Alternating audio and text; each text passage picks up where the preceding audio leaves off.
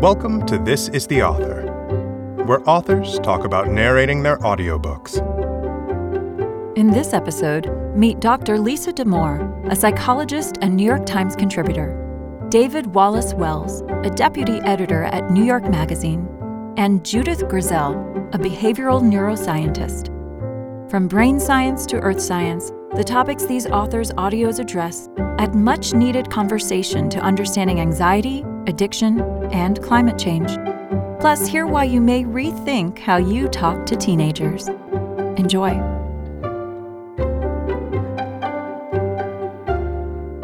Hi, this is Lisa Damour. I wrote my book because everywhere I go, parents and teachers and pediatricians and other psychologists are saying to me, Holy moly, anxiety feels like it is out of control. And indeed, in my own practice, in my own interactions with the girls at the schools where I consult, I have heard the word anxiety just come into the center of so many conversations. I know it's something we need to try to tackle as a culture, and this is my small way to try to contribute to that effort. The other thing that inspired me to write this book is that the popular understanding of stress and anxiety is really different from the clinical and research understanding of it. In the popular culture, people are really, really worried about anxious feelings or the experience of stress. But on the academic and clinical side, Anxiety is something we feel like we understand well and we know how to treat when it becomes out of control, but mostly we feel like it's a helpful and normal function. And same for stress. These two things, anxiety and stress, don't worry clinicians as much as they are worrying everyone else. So, part of what I'm hoping to transmit in this book is some of that understanding we have about the normal and actually healthy aspects of stress and anxiety so that people can feel less stressed about feeling stressed and less anxious about being anxious. If I had to describe what it was like to record my audiobook in one word, that word would be exciting. The reason is this is the second time I've gotten to record an audiobook. I also did it with my book, Untangled, and so it brings back to me all of the excitement of being right at the end of the production process and moving into the part of the book writing process where I get to share the work with everyone else. So it's fun to be in that moment where the book is starting to find its way out of my hands and into other people's. While recording the audiobook, I realized that I mostly had trouble pronouncing sentences where I'd put a bunch of complex words really close to each other. And it's one of those things that doesn't catch you when you're typing it into your computer, and doesn't come to one's attention when reading the book silently, but it certainly comes up when one is trying to say a sentence with many technical polysyllabic words in it. For me, the best part about getting to read my own books is that so much of both Untangled and Now Under Pressure has to do with how we talk to and about teenagers. I love teenagers, and I think that they make way more sense than they are given credit for. And so I really enjoy the chance to share with other adults how I talk to them, as many passages in the book involve exchanges I have with teenagers, and also the stance that I take in my own tone when I talk about them, even when I talk about things they do that adults really wish they wouldn't do. If I wasn't going to record my own audiobook, I would probably ask another psychologist to do it.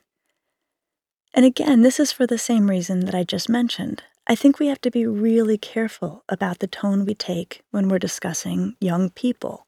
And I think it's all too easy for adults to be judgy or, I hate to say it, but condescending when we talk about young people and the choices they make. So I would want to find another clinician who loves teenagers like I do to share that in terms of how they spoke the book.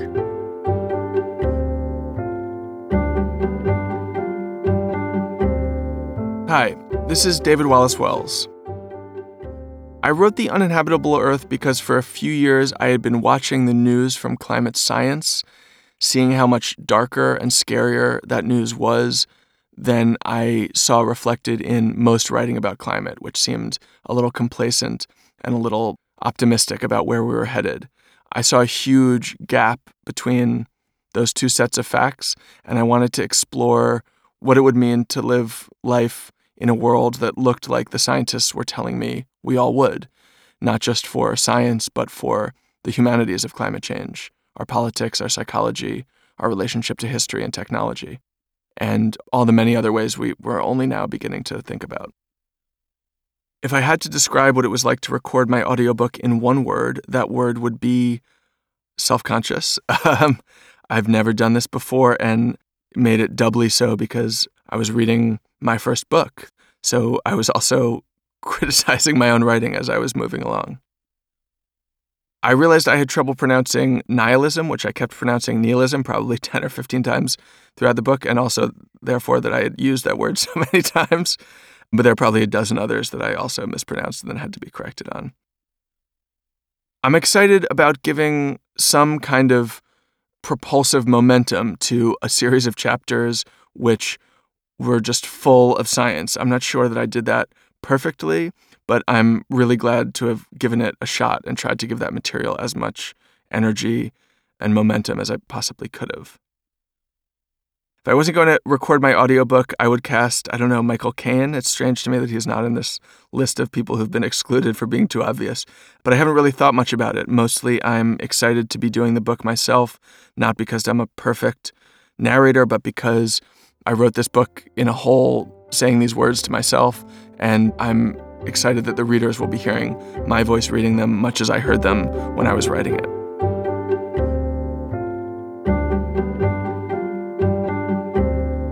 This is the author, Judith Grisel. I was inspired to write this book after many years as a neuroscientist and pharmacologist who was trying to understand the biological basis of addiction, partly to solve my own problem. Despite the fact that it was taking so long to come up with a cure, I realized we knew quite a lot about the neuroscience and experience of addiction, and I thought that this was worth sharing. Recording the audiobook was challenging and invigorating. Some of the Latin terms for insects or plants were unfamiliar, since I hadn't taken Latin for about 40 years. My hope is that my narration includes both the strength of my recovery and the vulnerability of my experience, and my wish is that my voice conveys something of both of those things. This is the Author is a production of Penguin Random House Audio. Thank you for listening.